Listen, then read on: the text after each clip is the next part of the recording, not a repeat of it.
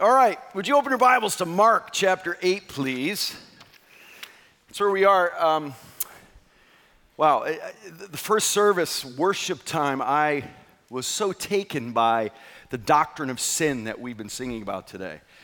That we have hearts that are idol factories. Ooh, that's tough for my ego to take. I, I don't like hearing that I worship false gods that my heart actually creates these gods that I bow down before. Walt said that there's an exchange that's taken place between God's glory and ours. That's a great way to define sin.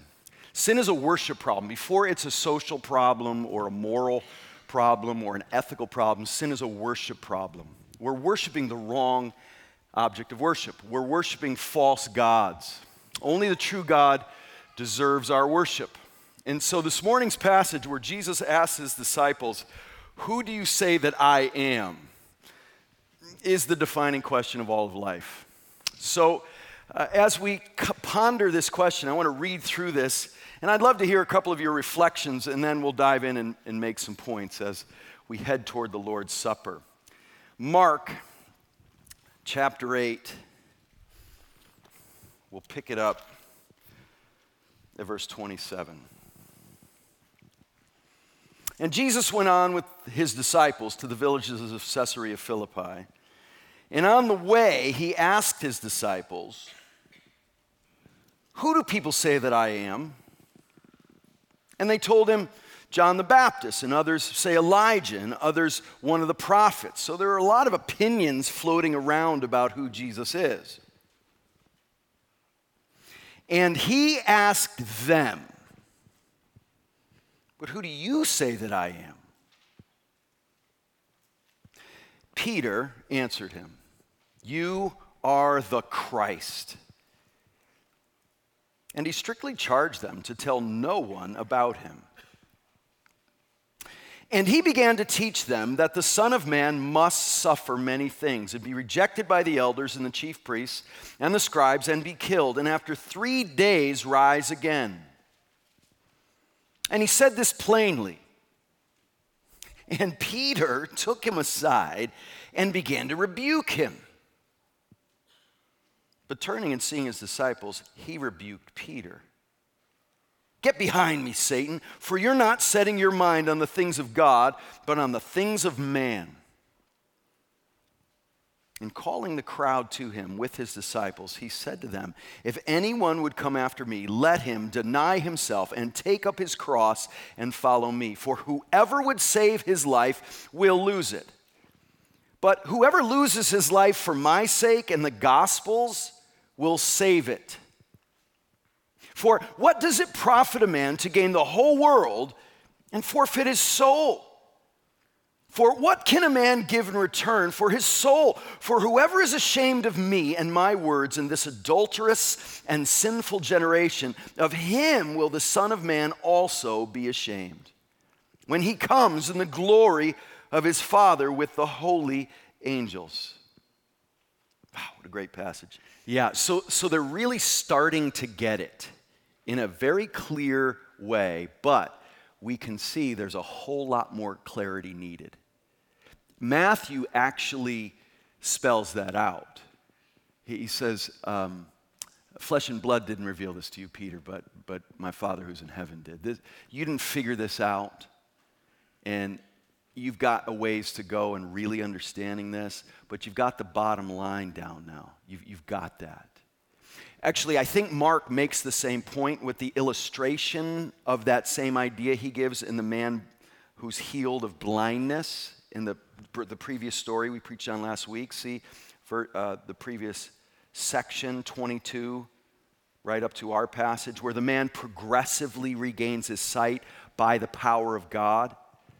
Same thing is going on here. There's, there's a, an understanding we need to arrive at of Jesus, but at the same time, that understanding develops over time progressively. So there is a point where we say, You're the Christ.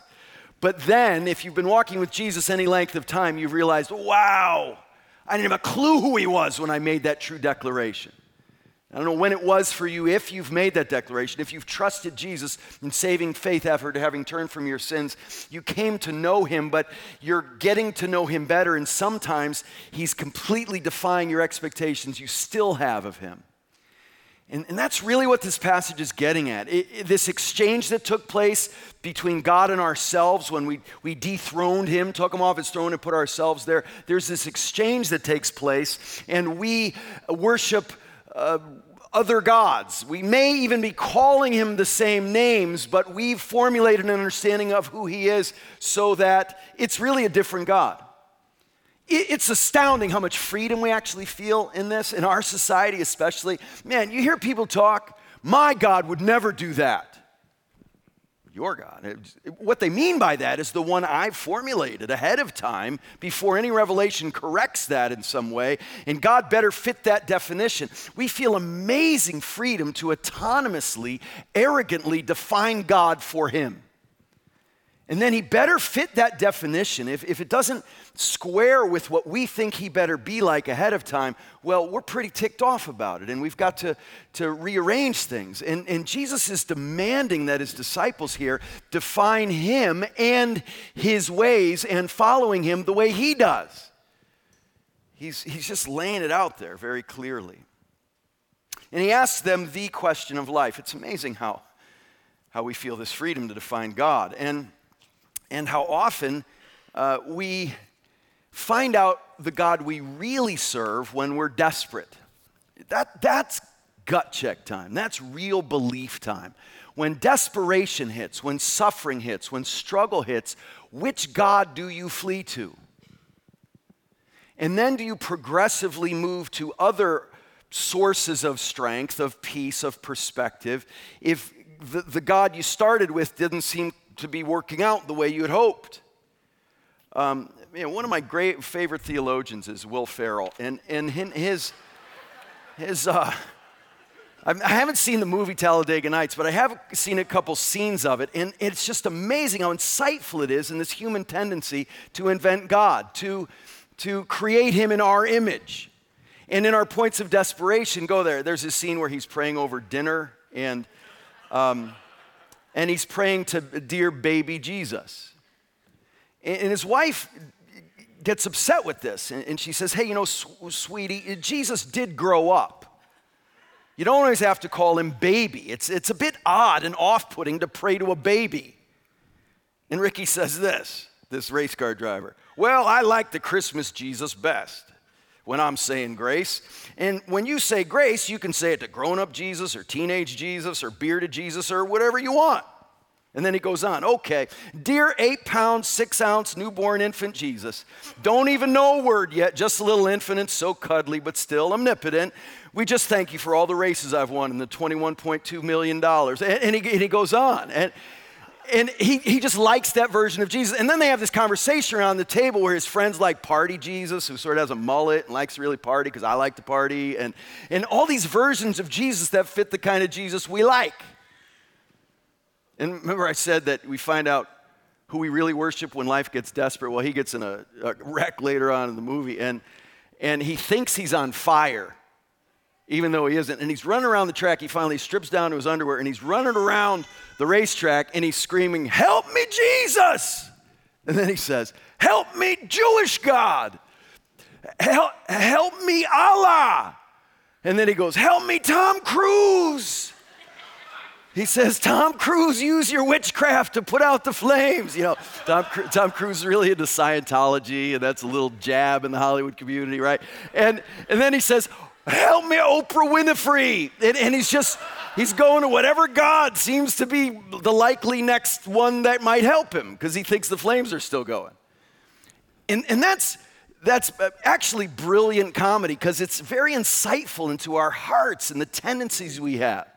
It really is a profound theological statement about our hearts being idol factories, just clicking through the options until we find one that we think works the way we want very pragmatically driven, very self absorbed in, in all of this. But Jesus walks on the scene and he says, No, uh, you need to know me for who I am. And it's very important to realize that this question he asks the disciples is the question Who do you see Jesus is? is? Who do you say Jesus is? Is the question of life. It's the question of human history.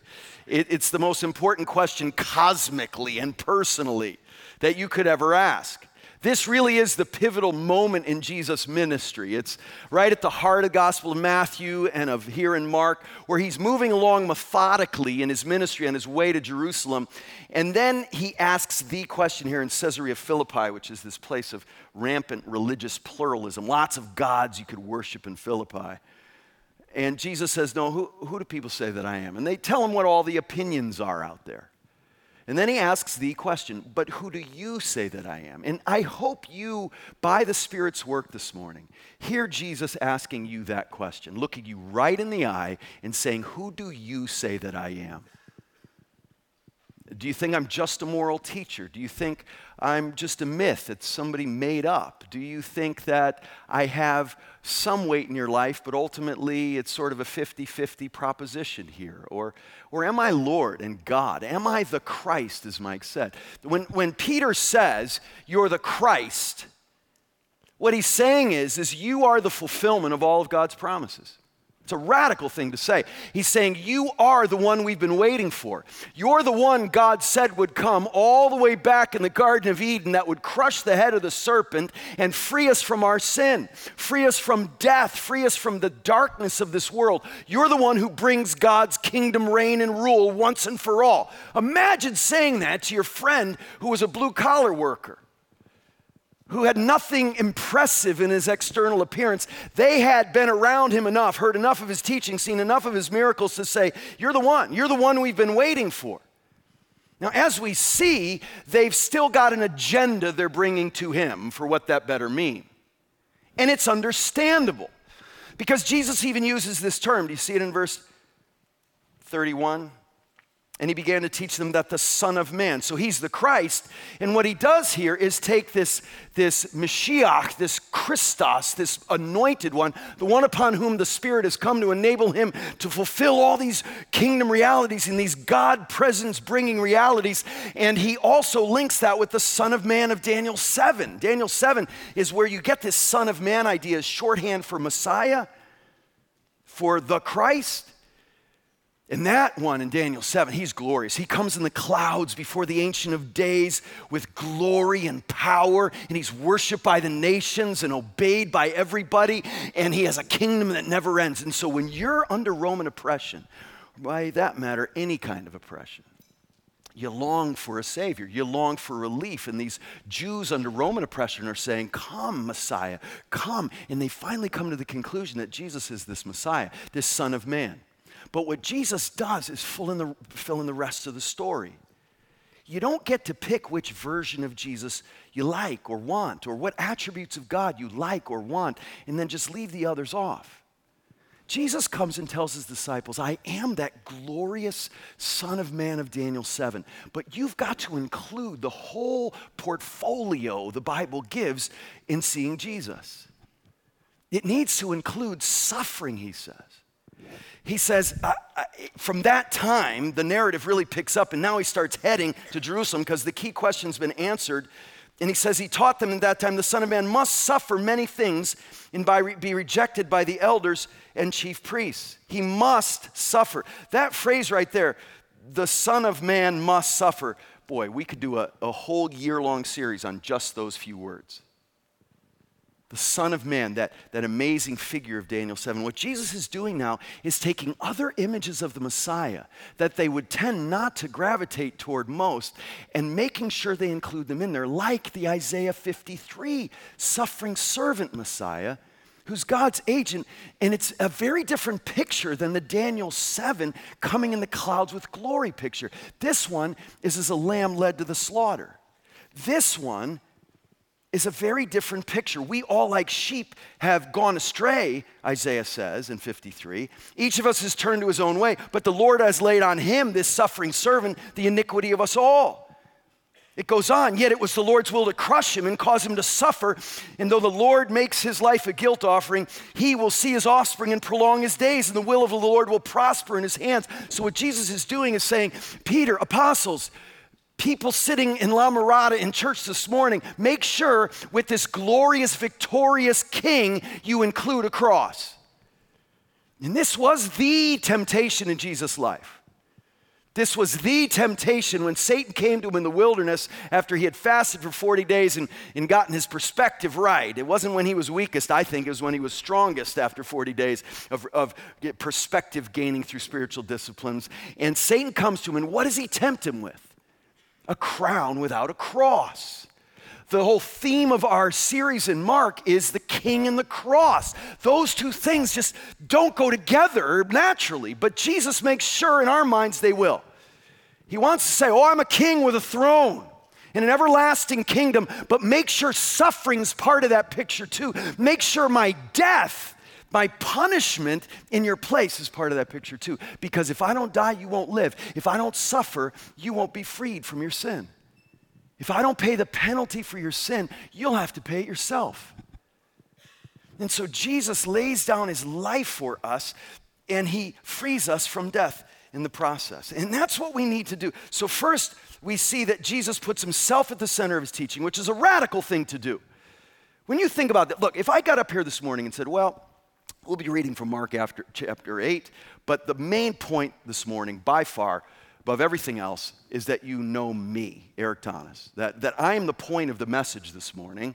And we'll talk about other things too, but we'll make sure everything we talk about eventually gets back to me, because knowing me is the most important thing. You would not say, Oh, what a great preacher. You'd say, Ah, run away, right? I don't even want to talk to you at a party, never mind sit in church and hear that, right? We don't hear somebody talk that way and say, Oh, what a great moral teacher. We say, You're a you're an egomaniac bore. But Jesus is always the main point of his teaching. Oh, he'll talk about the kingdom, but the point is, you better know the king, and I'm that king. This shows Jesus knew he was God. This shows Jesus knew he deserved to be the main point of all the teaching. And so he puts himself at the center of this teaching. But then he says, This Son of Man must suffer. What does it mean to say he must suffer? Just think about that word must. Have you thought about how much is loaded into that word, he must suffer? It's, it's got to be this way. That's what that means. Now, why? What, what does it mean to say he must suffer? Well, the first thing I would say it means is he dies voluntarily. He, he knows this is his calling. He knows this is part of the deal. He chooses to do this. For the joy set before him, Jesus became one of us and submitted himself to the will of the Father in the glory of God and for our good. Jesus willingly, joyfully, voluntarily goes to the cross. It's really hard to imagine as you see him dripping in blood after his beating, standing next to Pilate, not saying a word, just like Isaiah 53. To imagine that he's in charge. But he is. You remember actually what he said to Pilate? I think it's John 10. John further down, probably. Yeah further than that, John 16. Anyway, Jesus standing next to Pilate, and, and Pilate asks him some questions, and Jesus doesn't say anything. And Pilate gets a little annoyed, and he says, Don't you know I can hand you over to be killed? That gets Jesus to talk, and he turns to him and he says, You don't have any power that isn't given to you. I'm in charge here, Pilate. I know you think you are. I know everybody thinks you're in charge. I'm running this show. That's hard to believe when he's dripping blood. When in just a little while he won't even be able to carry his own cross. But that's what's going on. He's laying down his life.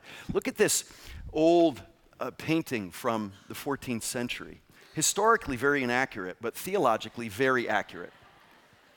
And that's the point. This is making a theological point, not a historical point. Jesus has put a ladder on the cross and he's climbing up. Look how active he is in going to the cross. Look how passive the people are. The only contribute, contribution they make is to hand him the hammer and they have a bucket of nails, which represents their sin.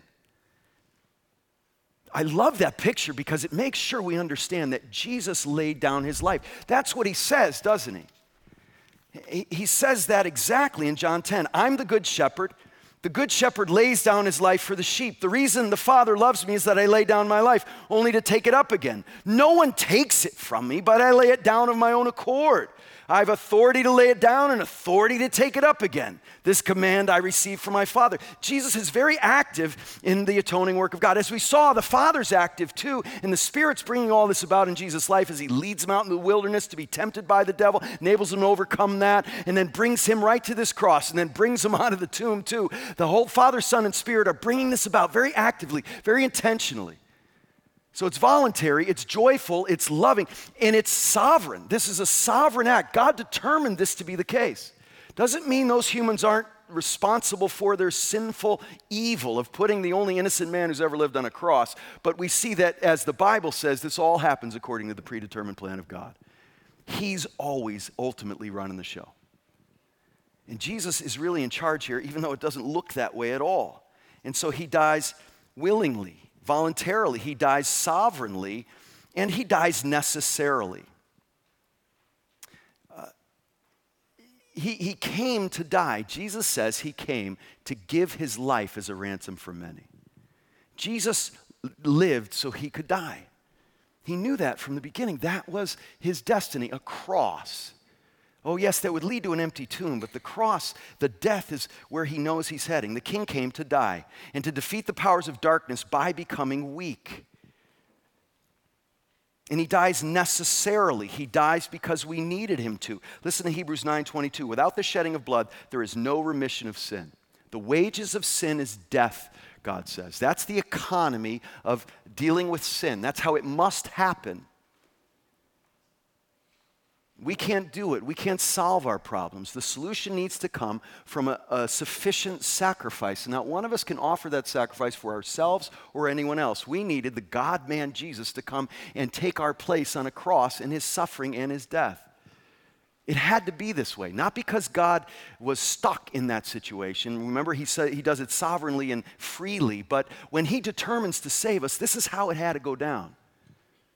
The wages of sin is death. The solution to sin is, is not a political one primarily, it's, it's not a, a social thing, it's not anything we can fix on our own. We radically need God to intervene as a Savior, a King who alone has the power to solve our greatest problems. And Jesus dies necessarily out of love. He suffers in this way. So the strength we find comes through weakness the defeat of death comes through his death. What a glorious thing to think about. Are you one of those people who goes into something and when you, you have fear or concerns, you do the, well, what's the worst thing that could happen? I do, I do that all the time. Worst case scenario, right? If we do this, what's the worst outcome that could be, and are we willing to do that? Well, have you ever thought about the fact that because Jesus defeated death, really the worst thing that could ever happen to you doesn't bring you fear anymore? Governments, right? Isn't it amazing that Jesus actually died on a cross very legally? It was all according to, to legalities. Oh, there were, there were backroom deals, but it, it happened according to the legal process in a very, very dark and messed up system in the world. The leaders are part of it, Roman and Jewish, and these people put him on a cross. And if the worst thing that can happen to you, death, no longer has any claim on you because of Jesus, Talk about being able to find life and freedom and freedom from anxiety and all the things that tear us up. And Peter doesn't like this. Peter does not like Jesus' agenda for his messiahship. He rebukes him. Same word that is used when Jesus rebukes demons. And then Jesus rebukes Peter with the same word. And he brings the group in and he calls him to a life of discipleship that actually mirrors Jesus' life. If you're going to follow me, you need to surrender the core of your being to me. Let me define you. Let me do the transforming work in you to make you into who I've created you to be. You don't set the agenda for me. You don't tell me ahead of time what you need to be like. I was just uh, talking to an old friend on the phone, and we were just marveling at how, in some ways, we're still five year old boys trying to prove ourselves. It's amazing. In our earliest days, we tried to find reasons for our worth. And it's so hard to leave those behind. Really, how do you define yourself? Where is the significance of your life located in your mind and heart? Really? Every one of us has a lot of room to say, wow, I define myself by things that ultimately don't really matter and aren't how God defines me. I don't know what it is for you, if it's uh, your degree you're about to maybe get, or your vocation you've gotten or hope to get, or that you have gotten married, and, or maybe that's what you aspire to, or you have children now, or you have a home with a mortgage almost paid off, or you have that car you really wanted when you were 16, or you have a pretty healthy relationships, or maybe you don't have those things, and you're thinking that when those things arrive, then life will begin. But none of those things give life.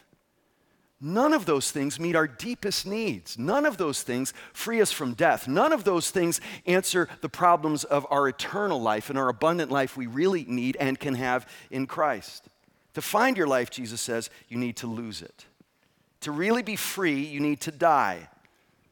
And Jesus died so we don't have anything to prove anymore. We don't have anything to demonstrate anymore. Jesus died so we don't have to hide anymore. It's my favorite kids song that plays around my house. Jesus died, so I don't have to hide anymore.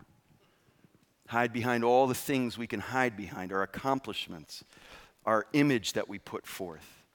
In what are you really finding your identity? Jesus says we live for Him and the gospel. He doesn't leave it abstract. He doesn't leave it vague and fuzzy and overly spiritualized or oh, so relational that it doesn't work itself out in life. It means that we live for Him and His causes and His purposes, depending on Him and the Spirit's work in our lives.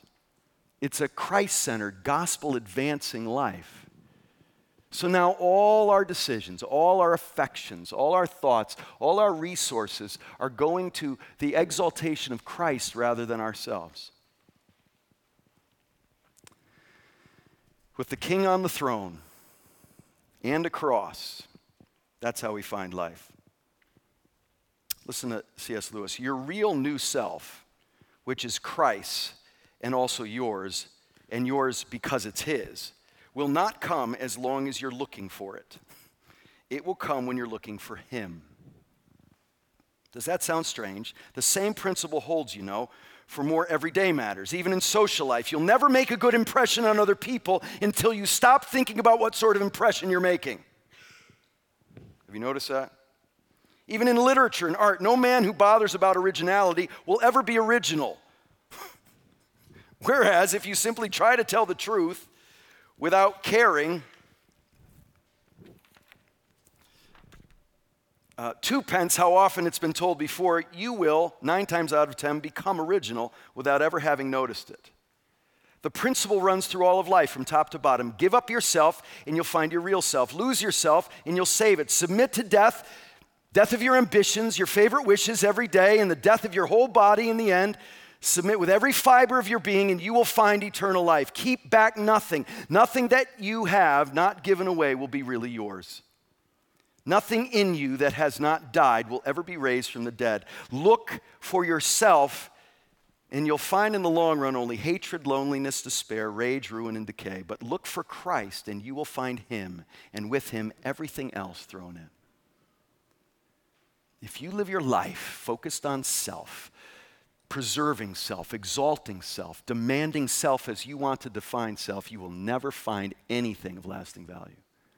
But when we focus our lives on the one who is the way, the life, and the truth, that's when we find true life.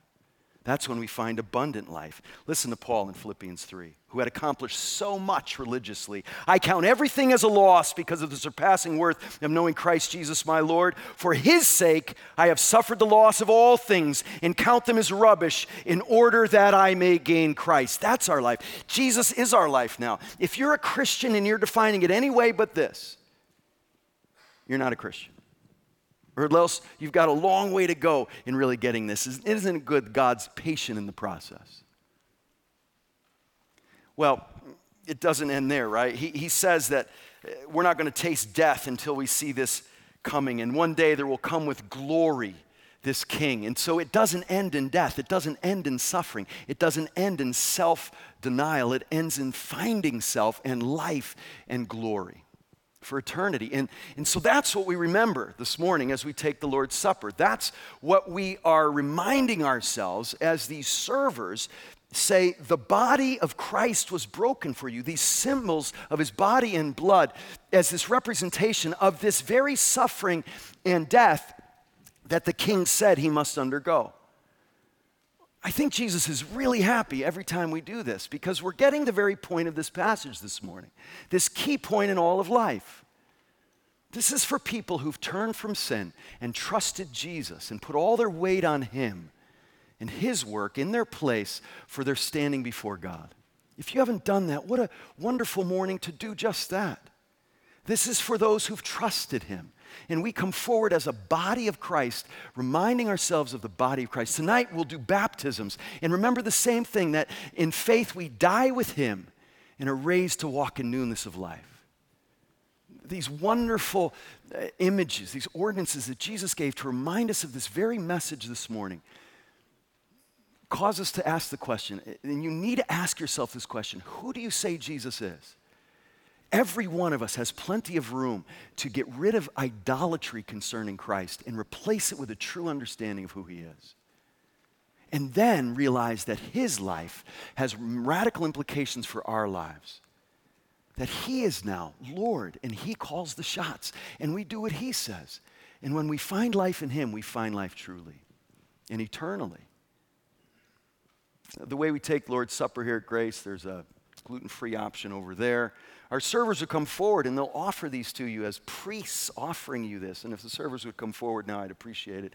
Uh, and, and you take the bread and you dip it in the cup, reminding you of the body and blood of Christ. And then you take that in this beautiful, very simple, but very, very profound image of ingesting these images, these symbols of what Jesus is and did for us.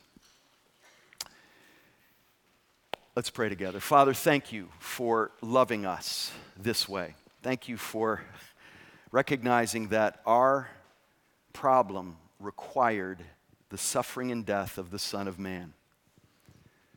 That we can only have glory with Him when we have suffering and death with Him.